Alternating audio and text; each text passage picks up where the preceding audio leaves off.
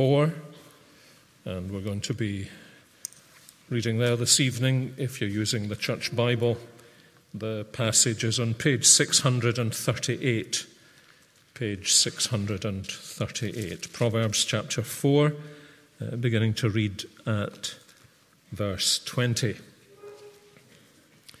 And this is the sixth of a series of ten talks that form the preface to uh, the book of Proverbs. And in each of them, it is a father, uh, they're kind of model talks for dads to give to their sons at some stage or another in the uh, son's life.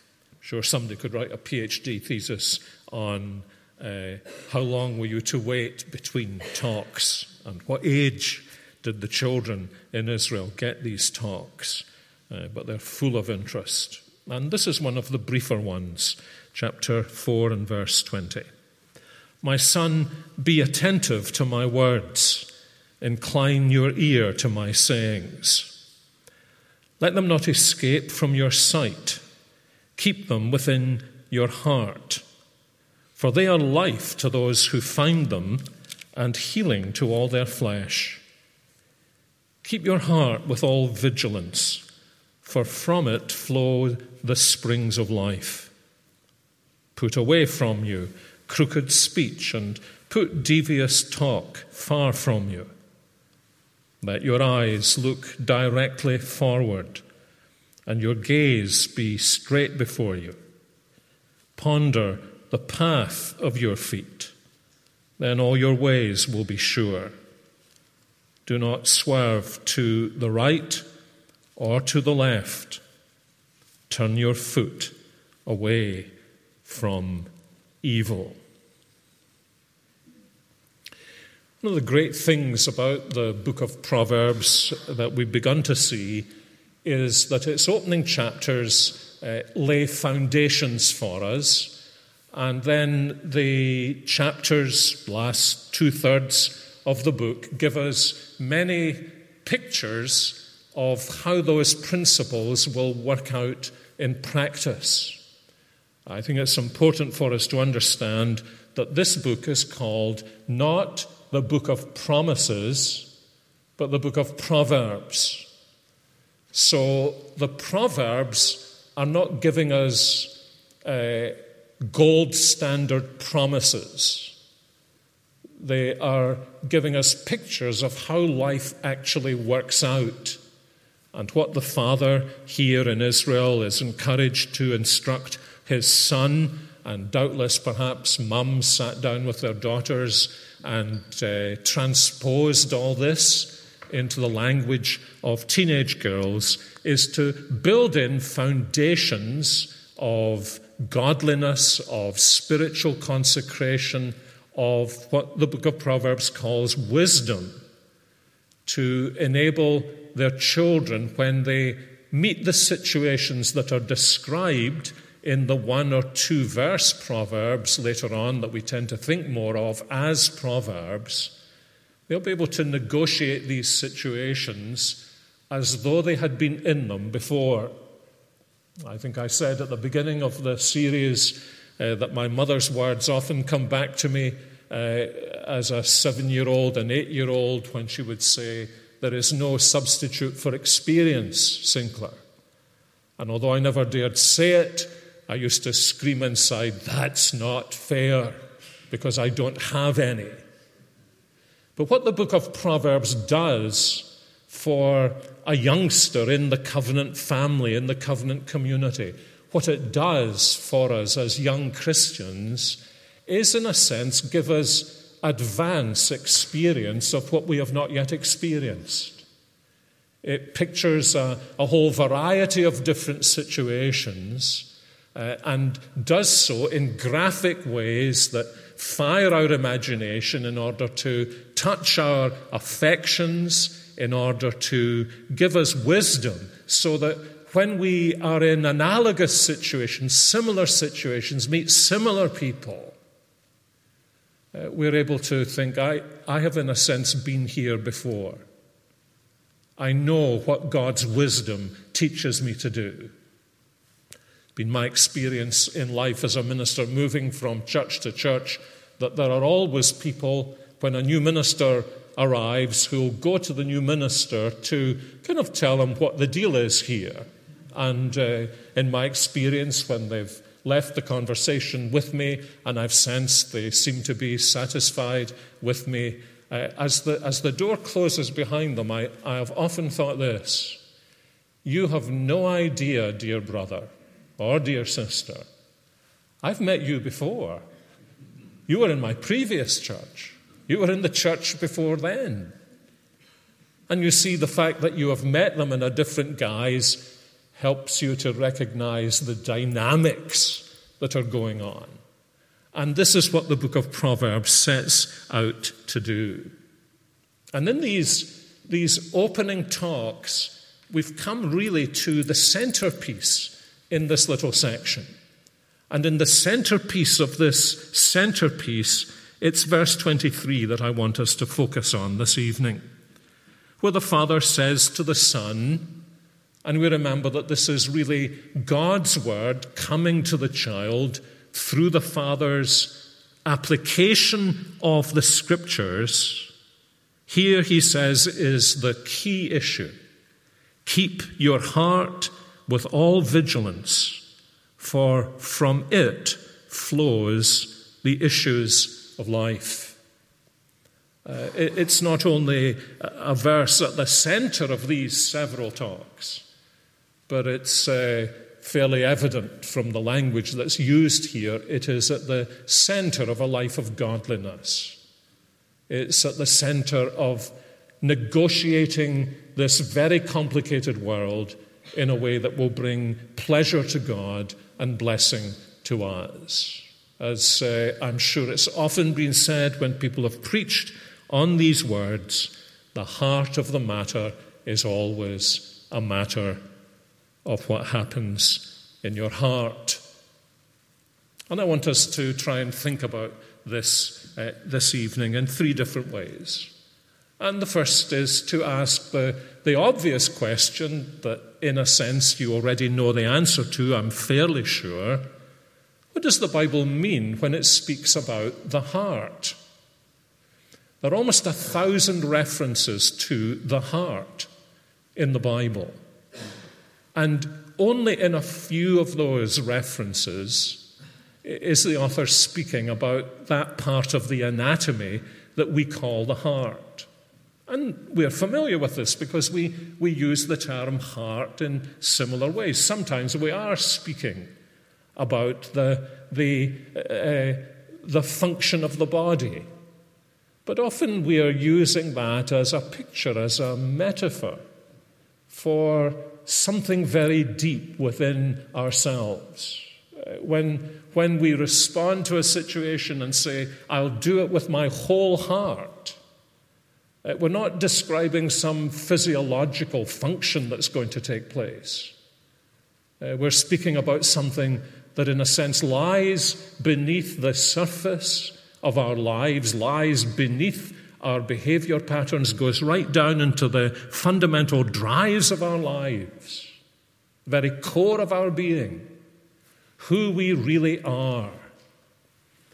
And in fact, we've encountered the word heart used in this way several times already. For example, in chapter 2 and verse 2 the son is encouraged to treasure up the father's words, to make his ear attentive to wisdom, and incline his heart to understanding.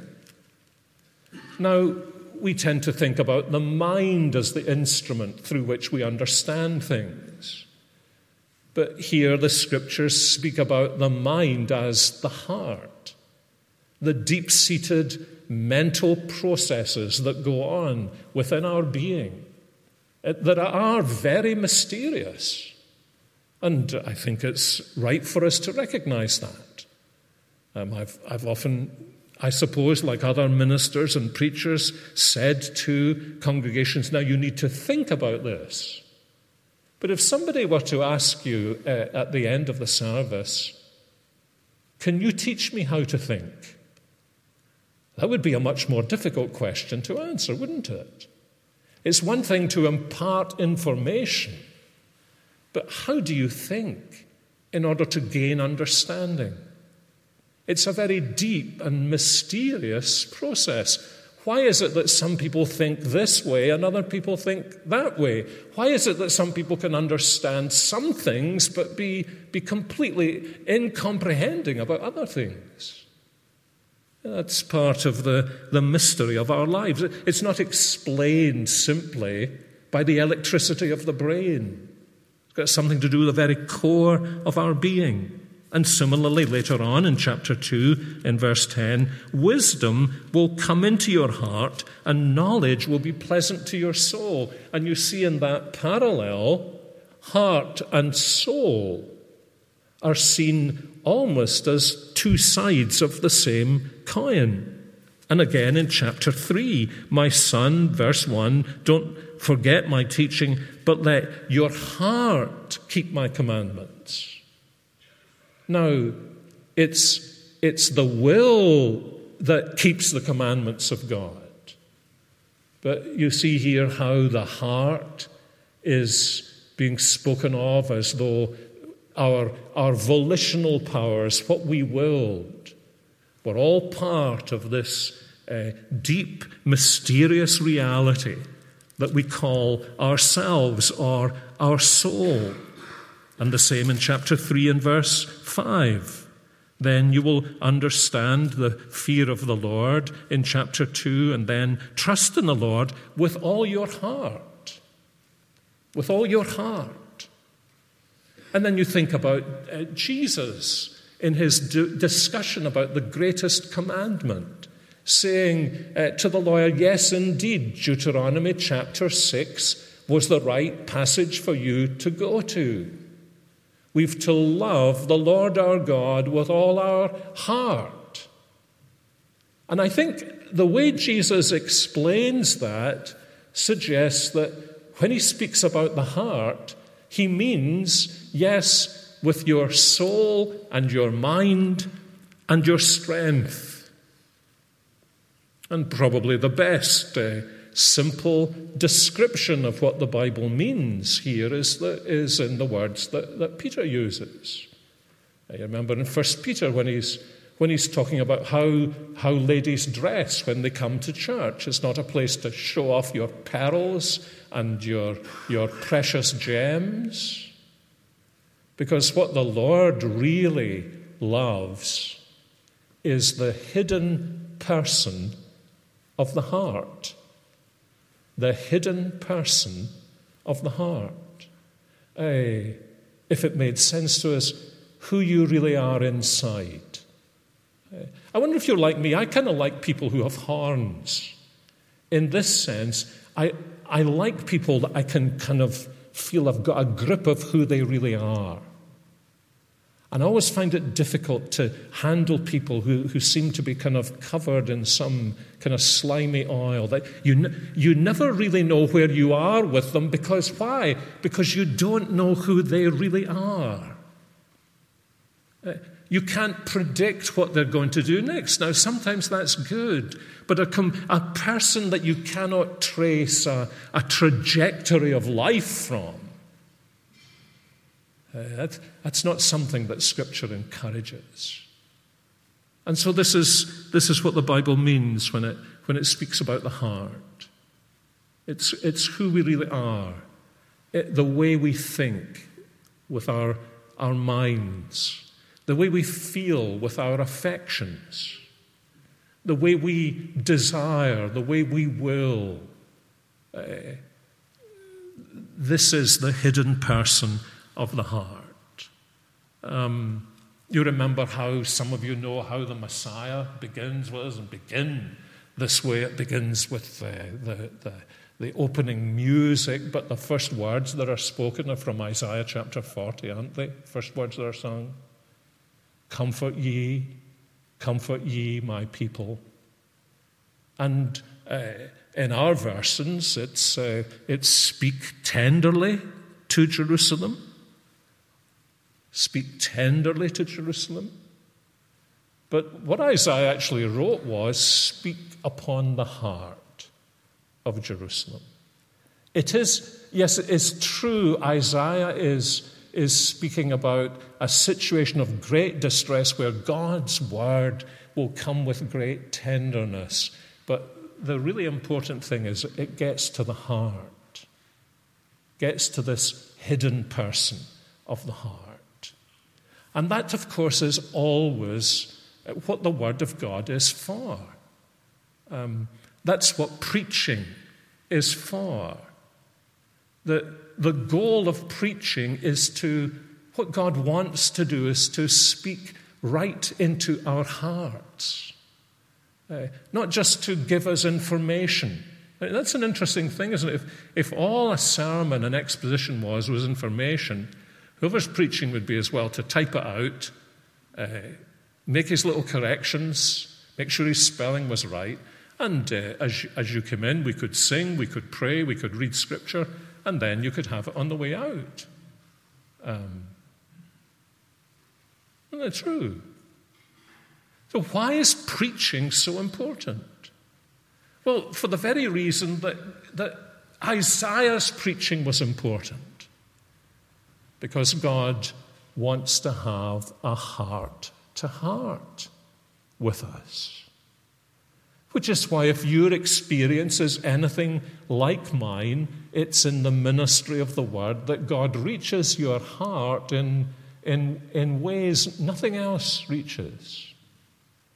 Um, do they still have that old ad for Domestos?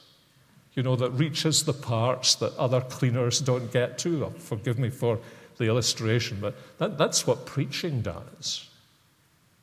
When God's word is spoken, and you see, here is the Father, and he remembers the words in Deuteronomy chapter 6 to love the Lord your God with all your heart, all your soul, and all your strength. And then the Father is commanded make sure you're speaking this to the heart of your children every time you can because you are the minister in your own house. Just as when we find ourselves under the ministry of the Word as the family of God. This is, uh, this is what happens. Uh, your experience is mine. You, you sit and you listen to the Word of God, and there are times when you say, Lord, no one else in the world knew this about me to which your word is now applying. This is, this is I think this is one of the reasons why uh, Jesus uses the illustration of the farmer sowing seed when he speaks about his own preaching. He's throwing seed around. But what happens when the seed falls into the ground? All kinds of different things happen. Birds of the air snatch it away. Or it gets choked by thorns and thistles. Or it hits down into the rocky substratum. Or it works down into the good soil. And so this is, uh, this is why the heart is so important. It's so important that my heart be captured for the Lord so that, that when He speaks to me in His Word, I, there's a sensitivity in me uh, of responsiveness. Um, you know, this was John Calvin's motto. You know this, don't you? I offer my heart to you, Lord, promptly and sincerely. The Lord in fact, this is one of the great statements later on in Proverbs My son, give me your heart. So the heart is the hidden person, the, the fundamental person I am, uh, being shaped and molded by the Word of God into the likeness of the Lord Jesus. I mean, I love to think about the possibility that when we meet one another in the, in the resurrected life, the first thing we may say to each other is something like this you know, I never fully grasped that's who you really were. But now I see. You see, all I saw was all I saw was your inadequacies. What I, what I didn't see was the obstacles you had overcome by God's grace to become what you were. And now I see, I like to think, I, th- I like to think of it this way, not that that's at all relevant. It's utterly irrelevant, but nevertheless, I do like to think about it this way that the resurrection body is the secret person of the heart turned inside out. Inside out. So that, in a sense, we'll say to each other, You know, I knew you for years, but now I, now I really know you. I know your heart. And if this is true of ourselves in relationship, this is, this is of the essence of human relationship. My friends, if, if you can't grasp this, then you're kind of brain dead relationally. This is of the essence of relationship, isn't it? That I can open my heart to somebody, that I can have a heart to heart with them. That's simply, that's simply a reflection in we who are the image of God, of, of the relationship that there is within the Blessed Trinity. The Father, the Son, the Holy Spirit, no secrets from one another. Heart to heart in blessed unity, and then desiring to be heart to heart in blessed fellowship with us. And uh, this is why uh, the Father says to the Son in words that simply echo the words that the Father says to all his children My Son, it's your heart I want. Very, very core of your being, the hidden person of the heart. I want all of you. Now, if that's what the heart is, why does this particular verse, and actually, it, in a way, it is the, it's the leitmotif, the, the, the theme of the whole book of Proverbs. If that's what the heart is, why why is God so insistent that we should guard our hearts? At verse 23 keep your heart with all vigilance. It means guard your heart, protect your heart, and, and do it with all vigilance. Watch over it with, with all watching out for it, is almost what he's saying here. Protect it. Why is that so important? Well, he, he gives us uh, the central reason in the same verse, doesn't he? Because from it flow the springs of life.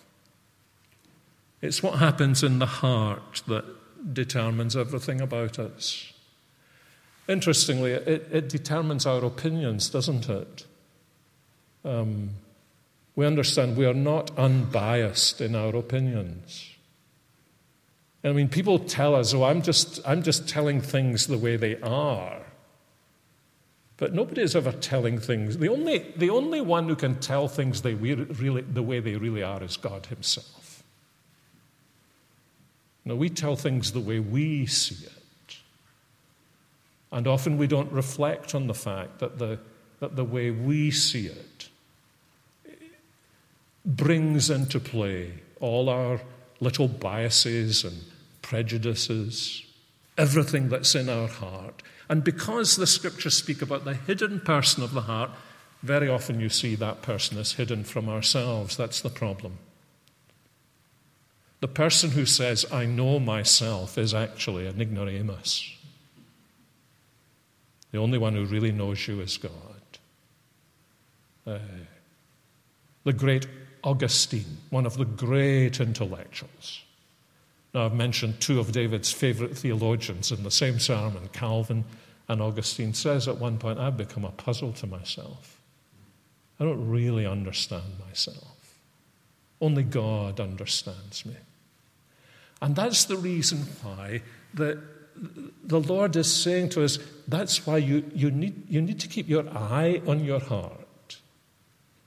You, you need to watch it and you need to guard it because everything about your life is going to flow out of that inner person who you really are. And of course, what's implied by, by the, the verbal structure of these words is that lots of things can go wrong with your heart. Lots of things can go wrong with your heart. Now, that's true physically. I, I was speaking uh, recently to a, a really uh, close, long-time friend. The fact that he's an American simply enhances the fact that he's a long-time friend who's, who's a cardiologist. And I, uh, I said to him, so, so, in general terms, in layman's terms, um, how many categories of things that can go wrong do you tend to think of?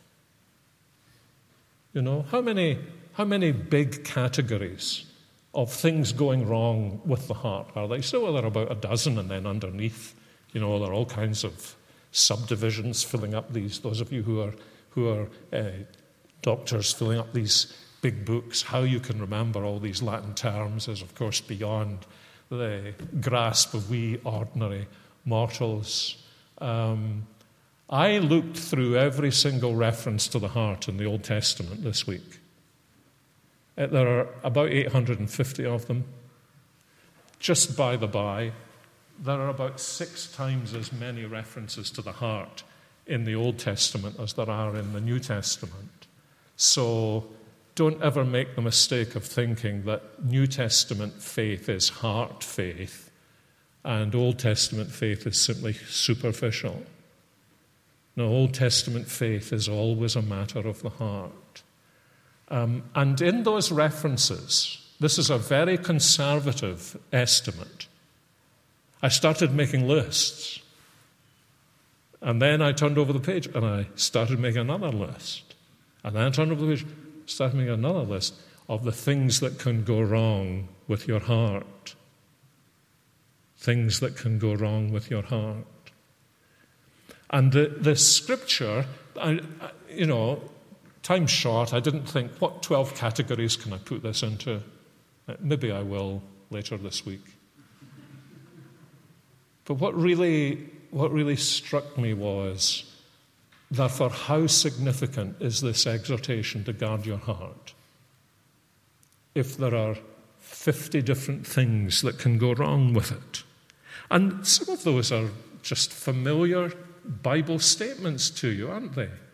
You can have a hard heart. You can have a, you can have a, you can have a heart just as you can have a physical heart where there's a, there's a hardness creeps in to, to the, the cardiovascular system. And you can have a, a downcast heart, a disconsolate heart. Um, and as I mentioned these, you, you can think of others. You can have a, you can have a hypocritical heart.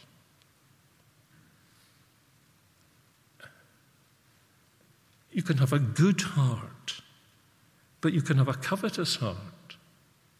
And you can have a stubborn heart. You can have a disquieted heart. You can have a lustful heart. And this week you will meet those hearts, won't you?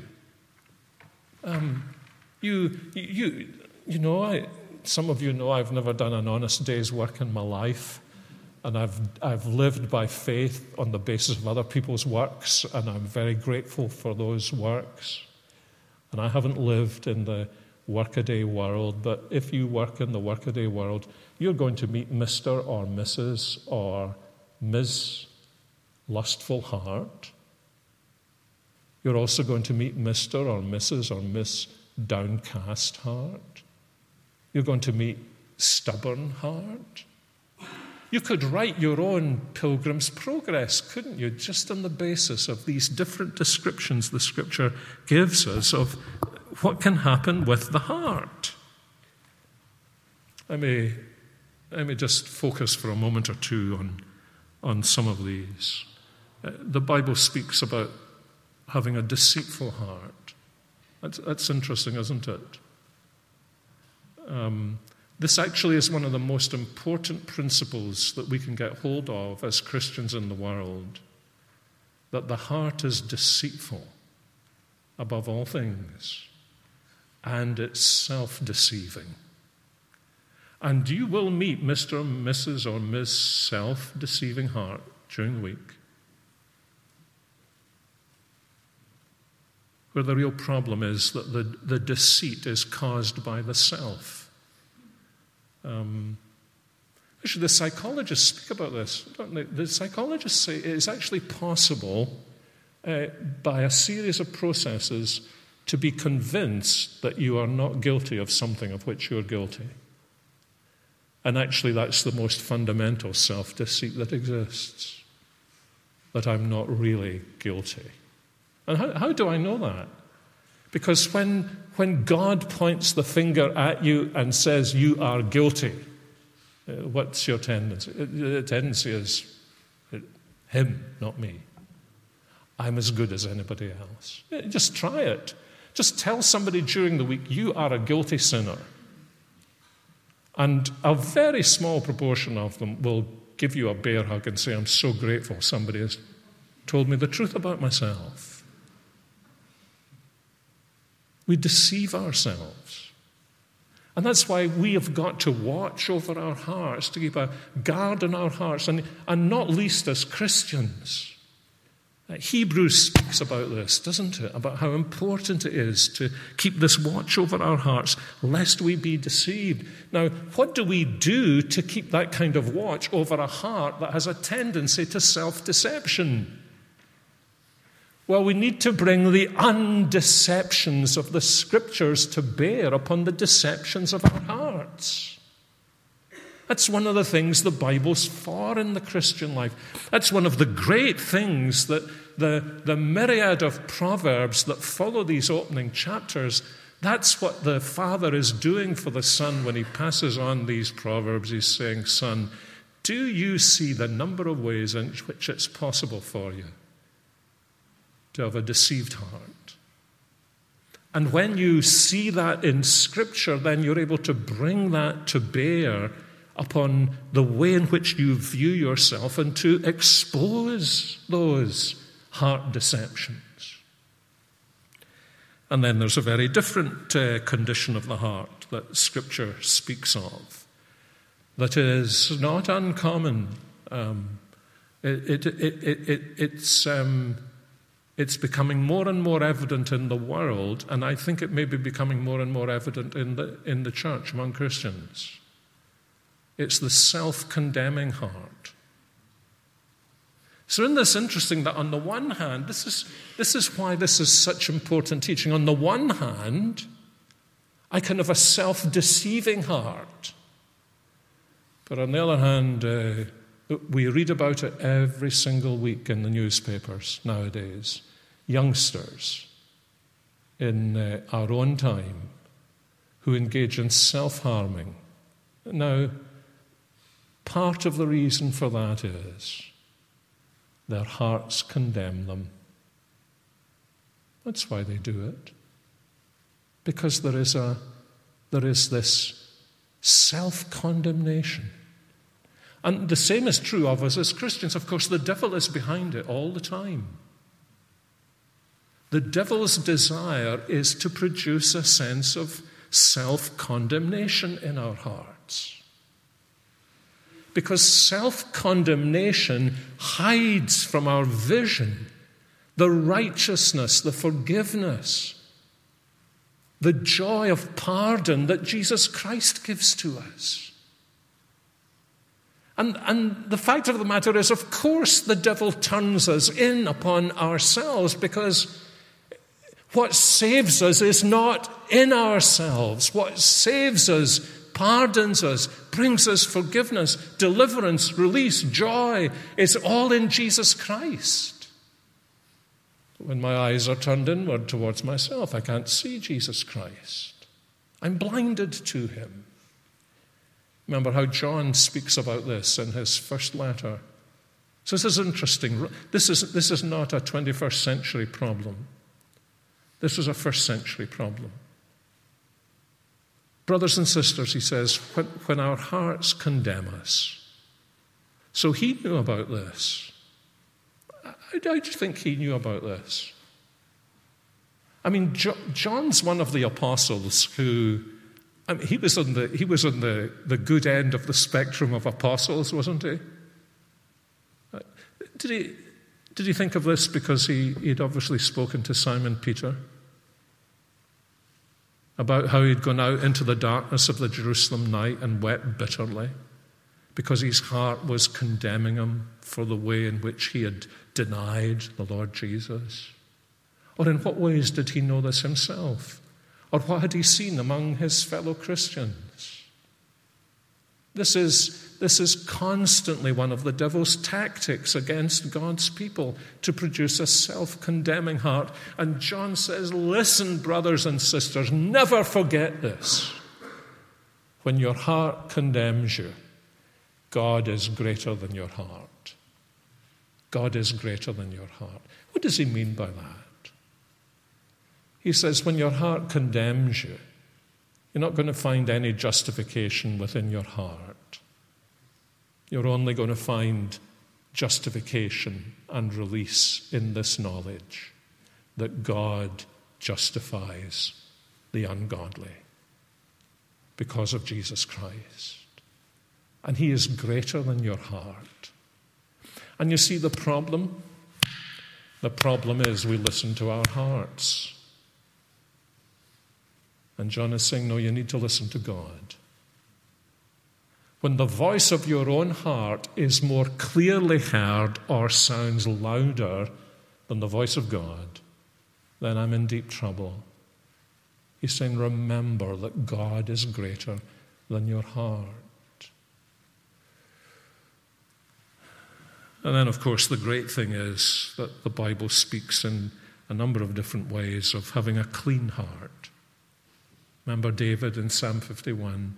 It's what a, what a thing for him to say. But you see, he says it out of a sense of a self condemning heart. He's sinned. Uh, he's, he's, um, he has no right to the Holy Spirit. He has no right to forgiveness. There are not sacrifices in the Old Testament system that are built to provide forgiveness for adultery and complicity in murder. But you see, what David is praying in Psalm 51 is, Oh God, I know there isn't a sacrifice that can bring me forgiveness, but I'm praying that you will find me a sacrifice that will bring me forgiveness. And of course, it came in his greater Son. And because he had some sense, because of the promise that God was going to provide a Savior, he was, he was able, as it were, to reach forward by faith to the fulfillment of the promise that God had given down through the centuries and say, Lord, on the basis of the forgiveness that you've promised to bring to us and the deliverance, oh God, create a new and clean heart within me. And then I will be able to teach other transgressors your ways. And uh, this, is the, this is the wonder of the gospel, isn't it? Uh, we sometimes sing about it, oh, for a heart to praise my God. Um, a heart cleansed, and it's given to us by the Spirit in our Savior, uh, Jesus Christ, our Lord. So that's what Scripture means by the heart. Uh, that's why, because the heart is so central, it's so important to guard the heart. But there's a third thing I want us to notice before we close tonight, and, and that's the, the answer to the question that ought to arise in our minds well, how do we guard our hearts? And it's interesting if you look at this verse, Proverbs 4:23, as a kind of uh, center verse in this little section, then the verses that precede and the verses that follow are a bit like uh, Aaron and Hur holding up the arms of Moses in order that there might be victory over the Amalekites. And so, uh, some of you have heard me say this before. You know, often in the Bible, we read the Bible and it tells us what to do, and it just frustrates us because it doesn't tell us how to do it. And actually, it rarely seems to tell us how to do it. And so we go off to the Christian bookstore and we ask, Is there a book that tells me how to do it? Instead of keeping our noses down in the passage, because almost invariably in the passage, God already gives us indications as to how to do it. So, how do I keep my heart? Well, in the verses that precede verse 23, what's he saying? This is the Father. He knows Deuteronomy 6, that he's to take God's word and give it to his children. We guard the heart, first of all, by, by having a balanced diet of God's word, don't we? And, and we've seen this. This is what the Father is doing. Remember how Jesus himself experienced this. So much so that he said when he was tempted, Man is not meant to live by bread alone, but by every word that comes out of the mouth of God. So, how do we do it? First of all, be attentive to God's words. Be attentive. How, how attentive are you to God's words? I don't mean how often do you read the Bible, but how attentive are you to the Bible? Be attentive to my words Incline your ear to my sayings. Listen. Listen. And then he says, keep them always in view. This is so interesting, isn't it?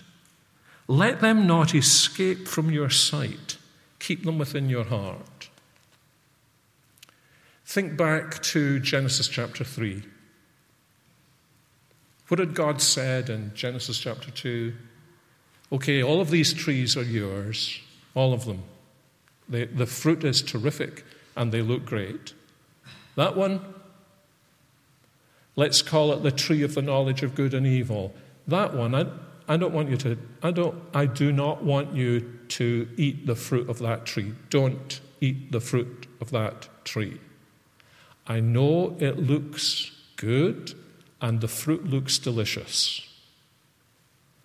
But I'm telling you not to eat the fruit of that tree because I want you to grow in obedience to me just because you love me and because I'm your father.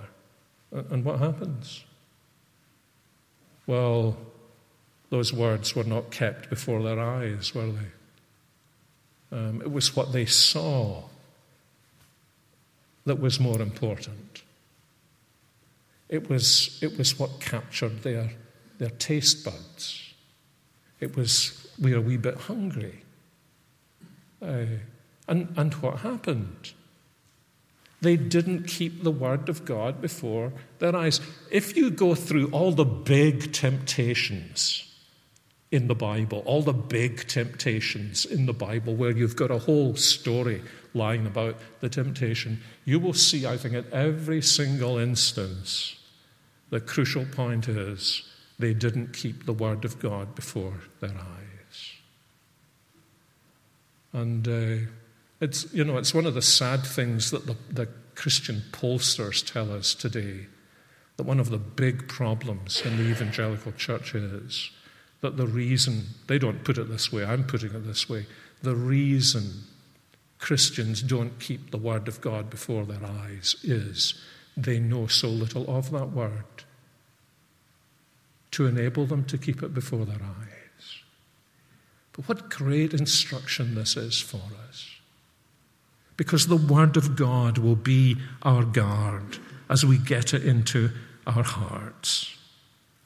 So, this is what the cardiologist says to you, doesn't he? I mean, your family doctor says to you, your diet is important. That is to say, not going on a diet, although that may be important.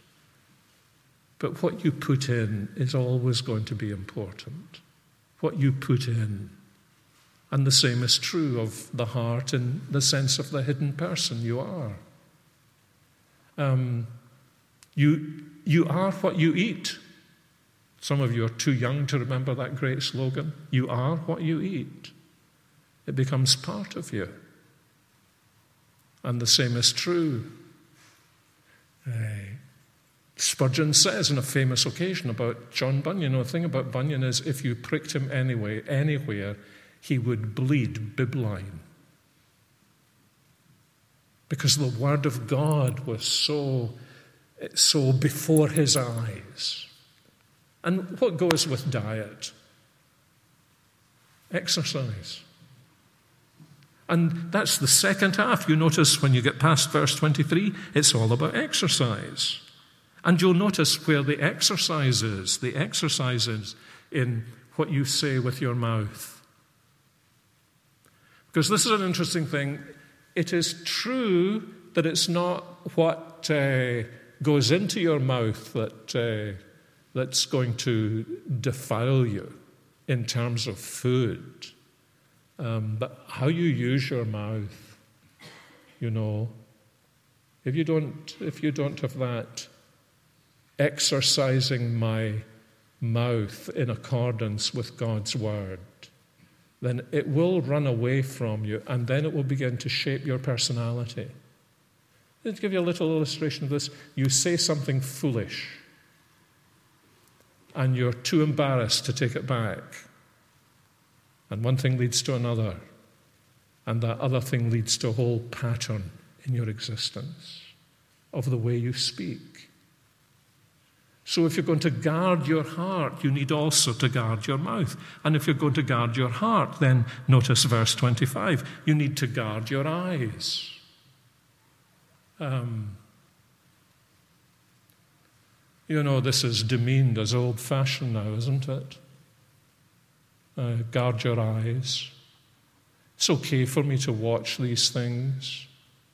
Yeah, I know the Victorians, oh, who the Victorians were. I know they would have been horrified, but we are way beyond them. They were stupid Victorians.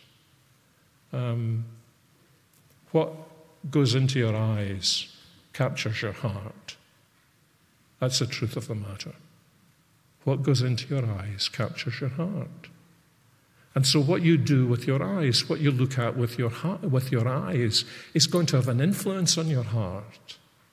Unlike your body, your eyes are directly connected to your heart. Just as your mouth is directly connected to your heart. And then in verse 22, your feet are directly connected to your heart. And he's not just speaking about your feet size 10 or hopefully for some of you only size 6. It's this ponder the path of your feet. Then all your ways will be sure. Do not swerve to the right or to the left. Turn your foot away from evil. What is he saying? He's saying, make sure that when you look down at your feet, you see the destination of the direction in which they're headed. My experience in, in pastoral ministry, in, in lives that have been made shipwreck, is the number of times people have said to me, I never imagined this would happen. Now, why did they not imagine it? When they had deliberately planted their feet in a way that was heading in that direction, because, well, I'll be strong, others aren't strong, but I'll, I'll only let it go so far. I'm in complete control of this. No, the scriptures are constantly saying to us you need to look at present activity in the light of its future destination. And in this way, through, through eye gate, and through mouth gate and through uh, ear gate, he's saying actually earlier on, and through foot gate. We learn to guard our hearts.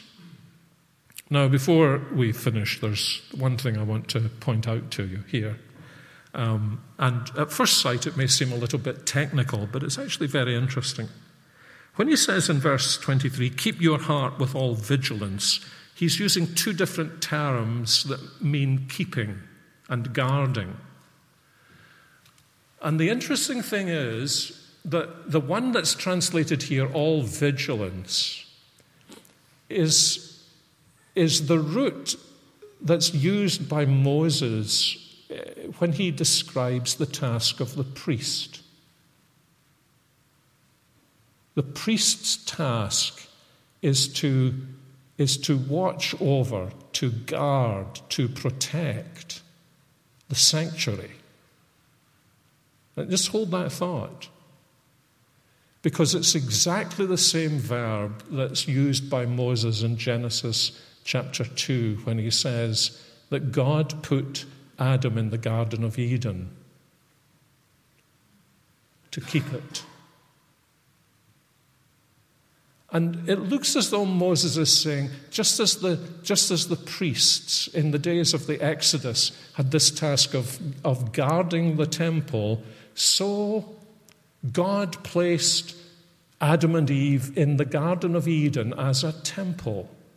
It was, it was, as it were, the one place on earth where God especially came to meet with them. And they were to, Adam was to guard it. And of course, he failed, which was the reason the tabernacle was needed, which was the reason the temple was important, which is the reason that the New Testament speaks to us about our body being the temple of the Holy Spirit. And Paul, you remember, prays in Ephesians that Christ will dwell in our hearts through faith. And that's ultimately the reason we guard our hearts. Not just to protect us from going astray spiritually, but because if we're Christians, that's where Christ dwells by the Holy Spirit in our hearts. And when we see that, we'll want to do everything God gives us grace and power to do to guard our hearts. Let me put it this way one of the great Christians, whose name eludes me at the moment, once said, How precious is the blood of Jesus Christ! Is it not so precious that if you were given a small bowl of the blood of Jesus Christ, you would so treat that small bowl as to make sure you never spilt a drop of it? So precious is the blood of Christ. You'll never be given a bowl of the blood of Jesus Christ. But you've been given something much greater if you're a believer.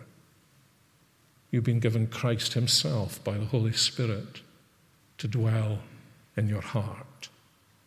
And if you would guard a bowl of His blood, then you have all the motivation you need in the knowledge that Christ dwells in you by the Holy Spirit to make this word your own word and guard your heart.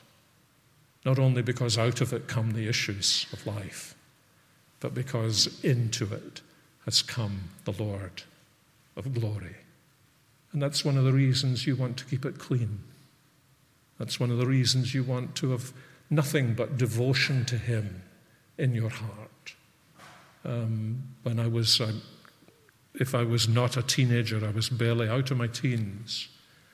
Uh, I probably was because I was in love.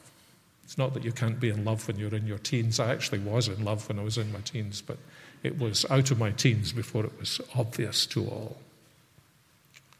And William Still said to me one day, Sinclair, he said, make sure, make sure that you keep a sanctuary in your heart for the Lord Jesus, so hermetically sealed that nothing and no one will ever invade his space, not even Dorothy is my wife.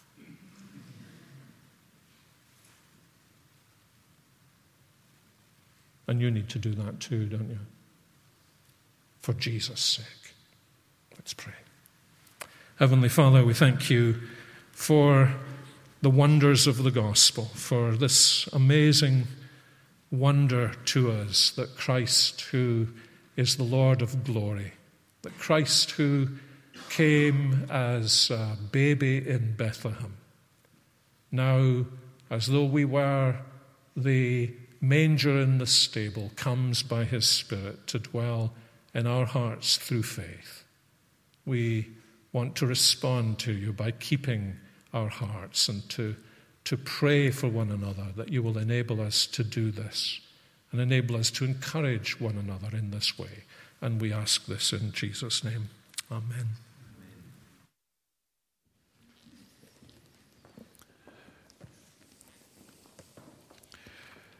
We're going to respond to God's word by singing the song As the Deer uh, pants for the water, so my soul longs after you. You alone are my heart's desire, and I long to worship you.